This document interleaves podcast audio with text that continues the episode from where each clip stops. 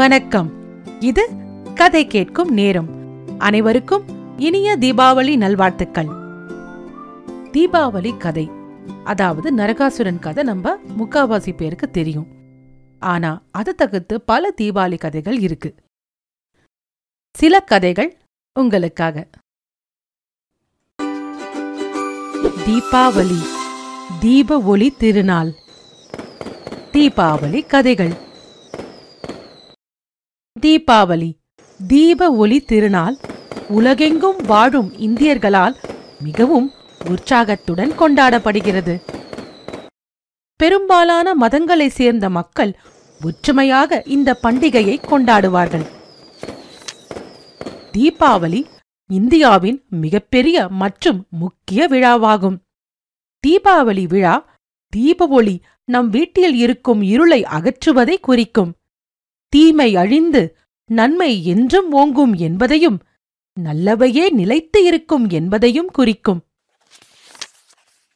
தீபாவளி நாளில் எல்லோரும் புதிய ஆடைகள் அணிந்து, பட்டாசுகளை வெடித்து, சுவையான லட்டுகள், பிற இனிப்புகள் மற்றும் பலவற்றை தயார் செய்து சாப்பிடுவார்கள். தீபாவளி அன்று வாழ்த்துக்களை மட்டுமல்ல, எல்லோரும் வீட்டில் செய்த பலகாரங்களையும் பரிமாறிக்கொள்வார்கள். நண்பர்கள் மற்றும் குடும்பத்தினருடன் ஒன்றாக சேர்ந்து மகிழ்ச்சியாக தீபத் திருநாளை கொண்டாடுவார்கள். தீபாவளி கதைகளை தெரிந்து கொள்ளுங்கள். சில புராண கதைகள் உங்களுக்காக. அசுர மன்னன் நரகாசுரனின் கதை.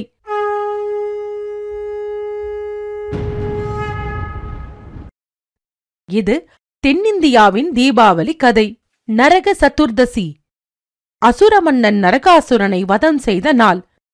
இது நம்மால் தீபாவளியாக கொண்டாடப்படுகிறது. வராக அவதாரம் மகாவிஷ்ணுவின் 10 அவதாரங்களில் ஒன்றாகும். வராக அவதாரத்தின் போது நரகாசுரன் பூமாதேவி மற்றும் மகாவிஷ்ணுவிற்கு மகனாக பிறந்தான். தனது பக்தர்களுக்கு தாராளமாக வரம் வழங்கும் பிரம்மாவிடம் பூமாதேவி தான் அதிகம் நேசிக்கும் மகனுக்காக பிரார்த்தனை செய்தார். பூமாதேவி பிரம்மாவிடம், என் மகன் சக்தி வாய்ந்தவனாகவும் நீண்ட ஆயுளுடன் வாழ நீங்கள் வரம் கொடுக்க வேண்டும் என்று வரம் கேட்டார். பிரம்மா பூமாதேவியின் விருப்பத்தை நிறைவேற்றி, நரகாசுரன் சக்தி வாய்ந்தவனாக இருப்பான் என்றும் அவனுடைய தாயால்தான் அவனுக்கு இறப்பு நேரும் என்றும் ஆசிர்வாதம் செய்தார். பூமியில் உள்ள அனைத்து ராஜ்யங்களையும் கைப்பற்றிய பிறகு அசுர மன்னன் நரகாசுரன் தேவலோகத்தில் இந்திரன் மற்றும் மற்ற தேவர்களைத் தாக்கி சித்திரவதை செய்தான். மேலும் பெண்களையும் கடத்திச் சென்றான்.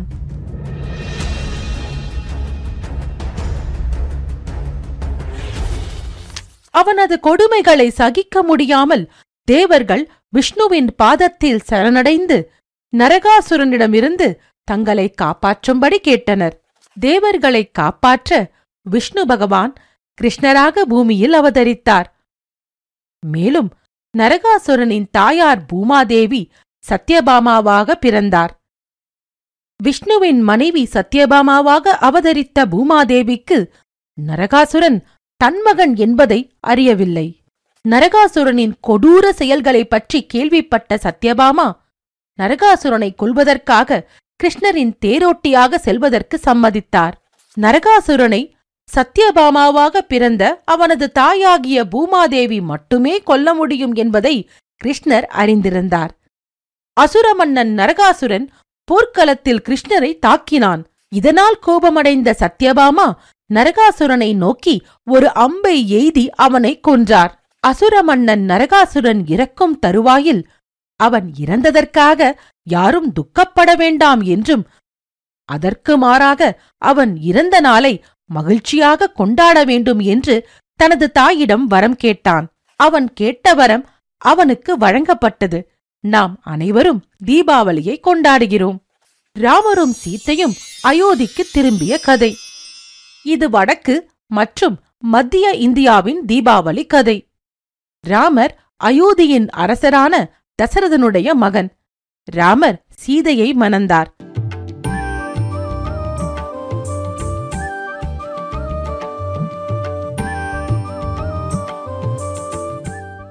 தசரதன் தனது மகன் ராமனுக்கு முடிசூட்ட முடிவு செய்த போது பொறாமை கொண்ட சித்தி கைகேயி தனது மகன் பரதன்தான் ராஜ்யத்தை ஆள வேண்டும் என்ற விருப்பத்தால் தீய திட்டங்களை செயல்படுத்தி ராமரை அயோத்தி ராஜ்யத்தை விட்டு 14 ஆண்டுகள் வனவாசம் போகும்படி செய்தார். ராமர் தன் தந்தை சொல் தட்டாத மகன் என்பதனால் காட்டுக்கு செல்ல ஒப்புக்கொண்டார். சீதாவும் அவரது சகோதரர் லக்ஷ்மணனும் ராமருடன் காட்டுக்கு சென்றனர். ராமர், சீதை மற்றும் லக்ஷ்மணன் இயற்கை அழகு மிகுந்த ஒரு காட்டில் அமைதியாக வாழ்ந்து வந்தனர். ராவணன், இலங்கையின் மன்னன், முனிவர் வேடத்தில் வந்து சீதையை வனத்தில் இருந்து கடத்திச் சென்றான். ராமர் வானர மன்னன் சுக்ரீவனின் உதவியுடன் அவனது படைத்தலைவன் அனுமன் மற்றும் அவனது படைகளுடன் போரில் ஈடுபட்டு ராவணனை கொன்று மனைவி சீதையை மீட்டு வந்தார். அவர்கள் அனைவரும் 14 ஆண்டுகளுக்குப் பிறகு அயோத்தி திரும்பினர். நகரம் முழுவதும் விளக்குகளை ஏற்றி மக்கள் வரவேற்று மகிழ்ந்தனர். இந்த நாள் தீபாவளியாக கொண்டாடப்படுகிறது. லக்ஷ்மி தேவியை காப்பாற்றும் மற்றும் பலி பிரதிப்படா தீபாவளி கதைகள். மகாபலி ஒரு அரக்க அரசன். அவன் தன்னுடைய ஆணவம் மற்றும் தலைக்கணத்தால் லக்ஷ்மி தேவியை அடிமைப்படுத்தினான். வழக்கம் போல தேவர்கள் விஷ்ணுவிடம் தஞ்சமடைந்தனர். விஷ்ணு வாமன அவதாரம் எடுத்து பிராமண சிறுவனாக மாறுவேடமிட்டு மகாபலியிடம் சென்றார். வாமன அவதாரத்தில் விஷ்ணுவை கண்ட அரக்க அரசன் மகாபலி, கேள், உனக்கு நான் என்ன வேண்டுமானாலும் தருகிறேன் என்றான். வாமன அவதாரத்தில் இருந்த விஷ்ணு, நான் விரும்புவதை உங்களால் கொடுக்க முடியாது என்றார். கர்வம் அவன் கண்களை மறைத்தது. தன்னைத்தானே மிகவும் உயர்வாக எண்ணி பெருமிதம் கொண்ட மகாபலி, நீங்கள் விரும்பும் எதையும் நான் தருவேன், இது என்னுடைய வாக்குறுதி என்றான். வாமன அவதாரத்தில் இருந்த விஷ்ணு, நீங்கள் பிராமணர்களுக்கு அன்னதானம் செய்வது பற்றி நிறைய கேள்விப்பட்டிருக்கிறேன்.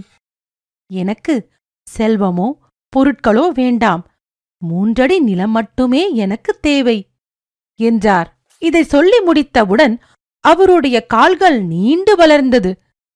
முதல் அடியை பூமியிலும் 2வது அடியை சொர்க்கத்திலும் வைத்துவிட்டு மகாபலியிடம், மகாபலி, நான் என் 3வது அடியை எங்கே வைக்க வேண்டும் என்று கேட்டார்.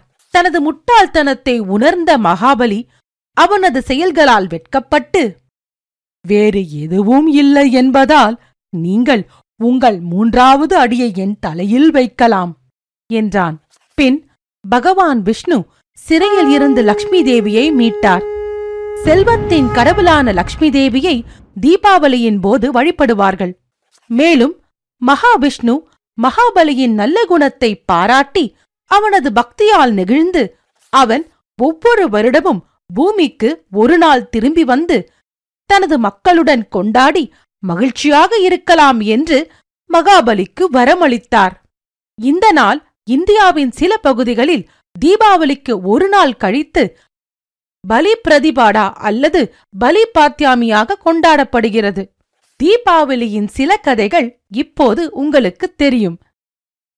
தீபாவளி அன்று பூக்கள், கண்கவர் மற்றும் வண்ணமயமான ரங்கோலிகளால் வீட்டை அலங்கரிப்பார்கள். இனிப்புகள் மற்றும் காரத்தின்பண்டங்கள் வீட்டில் செய்வார்கள். இப்போதெல்லாம் மக்கள் அவற்றை வெளியிலிருந்து வாங்குகிறார்கள். எல்லாவற்றையும் விட பட்டாசு இல்லாமல் தீபாவளி கிடையாது. குழந்தைகள், பெரியவர்கள் அனைவரும் பட்டாசுகளை வெடித்து மகிழ்வார்கள். இந்த தீபாவளிக்கு அதிக மாசு ஏற்படுத்தாத பசுமை பட்டாசுகள் பயன்படுத்துங்கள்.